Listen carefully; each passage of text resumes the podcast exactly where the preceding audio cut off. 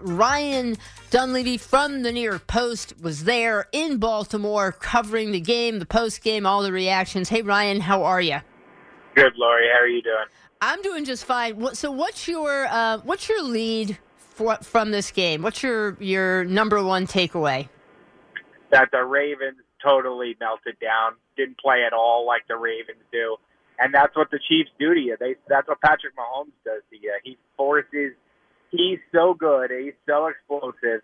He can do so many different crazy things, like throw passes to Travis Kelce floating in the air that he forces you to get away from who you are. And the number one rushing attack in the NFL only ran the ball 16 times, only handed off to the running back six times, and a team that was used to playing from ahead all season played from behind for 43 minutes and didn't know what to do. Yeah, and it's funny.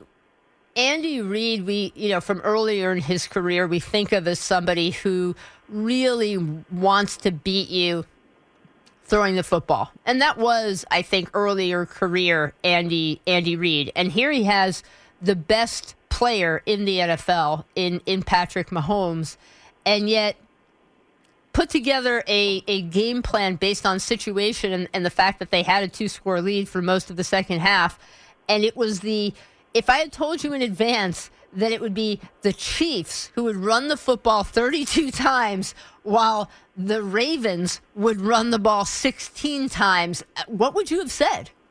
I would have said the Chiefs are down the whole game. yeah. it, it would, yeah. You wouldn't have believed me. Yeah.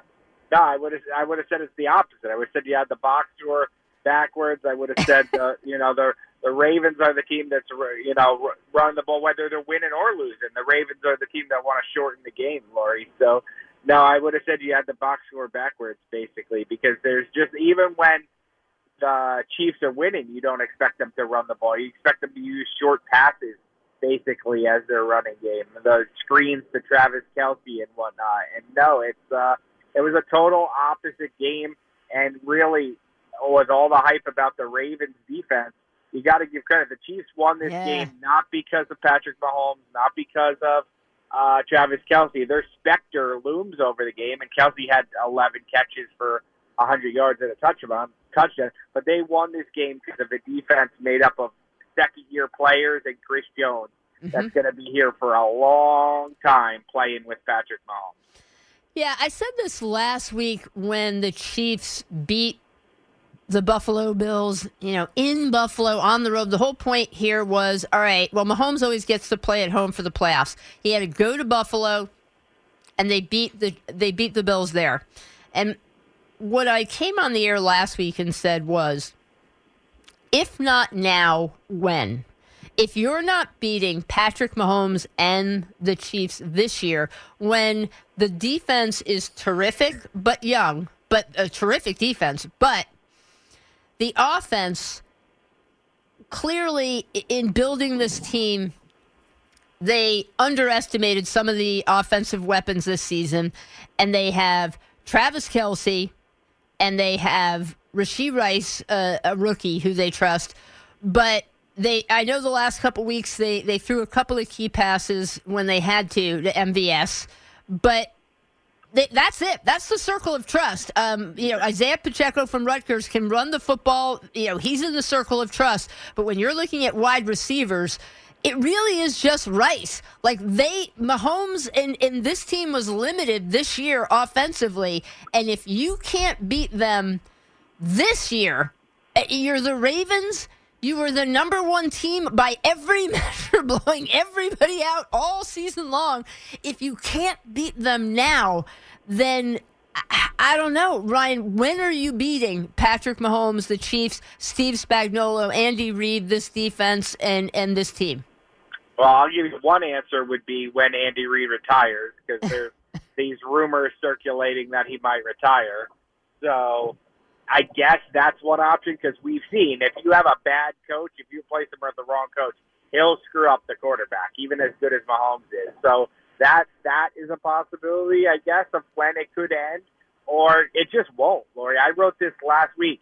Like this reminds me of Michael Jordan squeezing Yeah. Patrick Ewing, Karl Malone, Yep. uh, all these great guys, Stockton, Malone, Barkley, Yep. Reggie Miller, all these guys who were Yep. great players in the 90s who just couldn't win because Michael Jordan could suffocated the championships out of you. That's what Patrick Mahomes is doing. Like, yeah, you got a random one from Matt Stafford, and yeah, you might get a random one somewhere down the line. Yeah, you might get a random one from Brock, Brock Purdy. Right, Hakeem Olajuwon, whatever. Every once in a while, somebody wins something. But I said the But same. you're look, yeah, you're looking at Mahomes winning eight, in, or at least going to like eight in a ten year span or Yep. something like that, where he just sorry Josh Allen, sorry Lamar, sorry Trevor Lawrence, sorry Joe Burrow. Maybe one of you will get one, but you're all not getting yours. Right. I, no, I made the same point last year as well, uh, last week as well. This is this is Tom Brady. This is what it feels like. This feels like Brady. This feels like Jordan. This feels like this transcendent player. And now they have, you know, surrounded him with this defense. And um, I want to get to a few other things, but back to that sort of circle of trust. One thing, at least for the locals, that was, um, I don't know, before the game, a, a familiar story that probably had some people rolling their eyes. But, uh, but I'm sure you noticed. Um, Former Giant Kadarius Toney was not active today uh, for both personal reasons and they said injury reasons due to a hip. And Kadarius Toney himself seems to be refuting that. Uh, Isn't he? Isn't the team doing him a favor by not saying why he's not really active, which is we do not trust you at all? I don't know. I honestly don't know. I, like this is the giant. He said he the Giants were lying about his injuries when they had him, and then they traded him. I think the last thing anybody in the Chiefs locker room or organization wants to talk about when they win when they go to the he's so tone deaf. Like they're going to the Super Bowl where he was a Super Bowl hero last year, and he's ripping the organization for uh, lying about his injuries. But yeah, you're right. They're probably doing him a favor, saying that he's injured and not that's why he's and not just that he's inactive. Like it's just it's so clearly like he's not even on the radar of things that matter to the Chiefs that uh, you wonder honestly if he'll even be brought to the Super Bowl and they'll just leave him home. Dr. Ryan Dunleavy from the New York Post uh, in Baltimore covering the game today.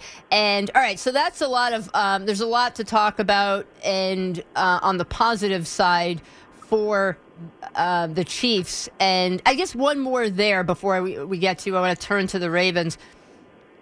You mentioned the young defense. I always think when it's time to talk Super Bowl, I also look at legacy. And in terms of legacy, of course, there's Patrick Mahomes. Of course, there's Andy Reid. Travis Kelce passing Jerry Rice for you know most receptions in the playoffs. There's legacy, all of that. Chris Jones, but Steve Spagnuolo, and I know it didn't work out as a head coach with the Rams, but when you look at what he did with the Giants and what might be the biggest upset in Super Bowl history with a Giants team that came out of nowhere, really, to beat what would have otherwise, you know, an undefeated Patriots team that would have otherwise gone down in history as the greatest team of all time. And now what he is doing as defensive coordinator with the Kansas City Chiefs. What about his legacy as an all time defensive coordinator? I don't think it's just as an all-time defensive coordinator. I think Steve Spagnuolo is establishing himself as an all-time assistant coach in the NFL. Not Mhm. offense, defense, special teams, whatever. Uh, to to uh, have, like you said, mass, that masterful game plan with the Giants, however many years ago, and now. Honestly, Lori, he got as much credit in the post-game locker room today as anybody did, as Mahomes, as Reid, as Kelce. I mean, players were tripping over themselves, raving about the game plan, uh, raving about the game plan he came up with for the Ravens. Uh, like the way that the way to take away Lamar the way they did. No, I think Steve Spagnuolo has certainly established himself as you know maybe not the Mount Rushmore, maybe extended, but like as a top ten probably coordinator here in NFL history. Now, when you talk about what was taken away, so probably not a huge shock to you, but um, from the time I've come on the air, there are definitely people who are critical of Lamar, and certainly I I'm critical of of him today in terms of. But I also felt like it was Todd Monken. I thought it was the offensive game plan. I thought they let Spags dictate to them what they were doing, and they got away from the run game. They didn't seem to be calling design runs for Lamar. And so let's start there is Spags was great, but how much of this are you pinning on Lamar Jackson? How much are you pinning on the offensive coordinator Todd Monken? What happened with the Baltimore Ravens and you know the player who is likely going to be the MVP of the regular season uh, not looking at all like that? Yeah, like I said, I think they just got caught in an unfamiliar situation. I had done the math. They trailed for less than 95 minutes all season. Like 95 out of 917 minutes that they had played uh, in the 17 meaningful games. Take away the regular season finale when Lamar sat. So they had played not. That was basically 9.7 percent of their season. They had played from behind, and then they played from behind for 43 minutes today. I think they were just in an uncomfortable spot. Yeah, that Spags gets credit for dictating that and Todd Monken and Lamar get blamed for not being able to adjust to that. I mean, they all they didn't hand off to Gus Edwards and Justice Hill. Uh, they had three carries each for those two running backs. They design runs with Lamar were gone, and you know they, it was a close game. So like there was no reason that they had to abandon the run. They threw the ball 37 times with Lamar Jackson. That's just not the Ravens formula to win the game. Not certainly not with those receivers. And then they you're talking about an offense. They had they threw the ball 37 times. I don't think I heard Odell Beckham's name until the fourth quarter of the game. So it was really just an offense that was throwing the ball on every play, and only one guy was getting open. And that was Zay Flowers because Mark Andrews certainly wasn't as much a hundred percent as you know maybe we were led to believe all week. Yeah, and then speaking of Zay Flowers, um, uh, you know, was there you know reaction after the game? I felt you know, bad for him. Obviously, as a rookie, he lost his cool. There was the taunting, and then you could see how distraught. Uh, you know, the the fumble to me was less about him making a mistake and more about you know, from the Chiefs' perspective, that was just a an outstanding defensive play.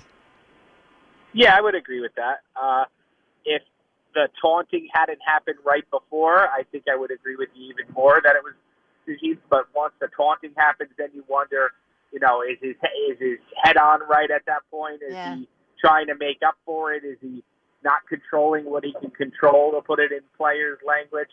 But from a technician standpoint, I have to. I'd probably have to see it again. But the first time I saw the replay, I think both of his hands were on the ball. It wasn't one of those things where you stretch it out with one hand and it gets knocked loose, and that's how it ends up going through the end zone for a touchback, like we see all the time with guys diving for the pylon. I think this was a case where his fundamentals were solid. It was just a guy made a great play, and it gets compounded for Zay Flowers because twice in a minute he did two things that cost his team, you know, yards.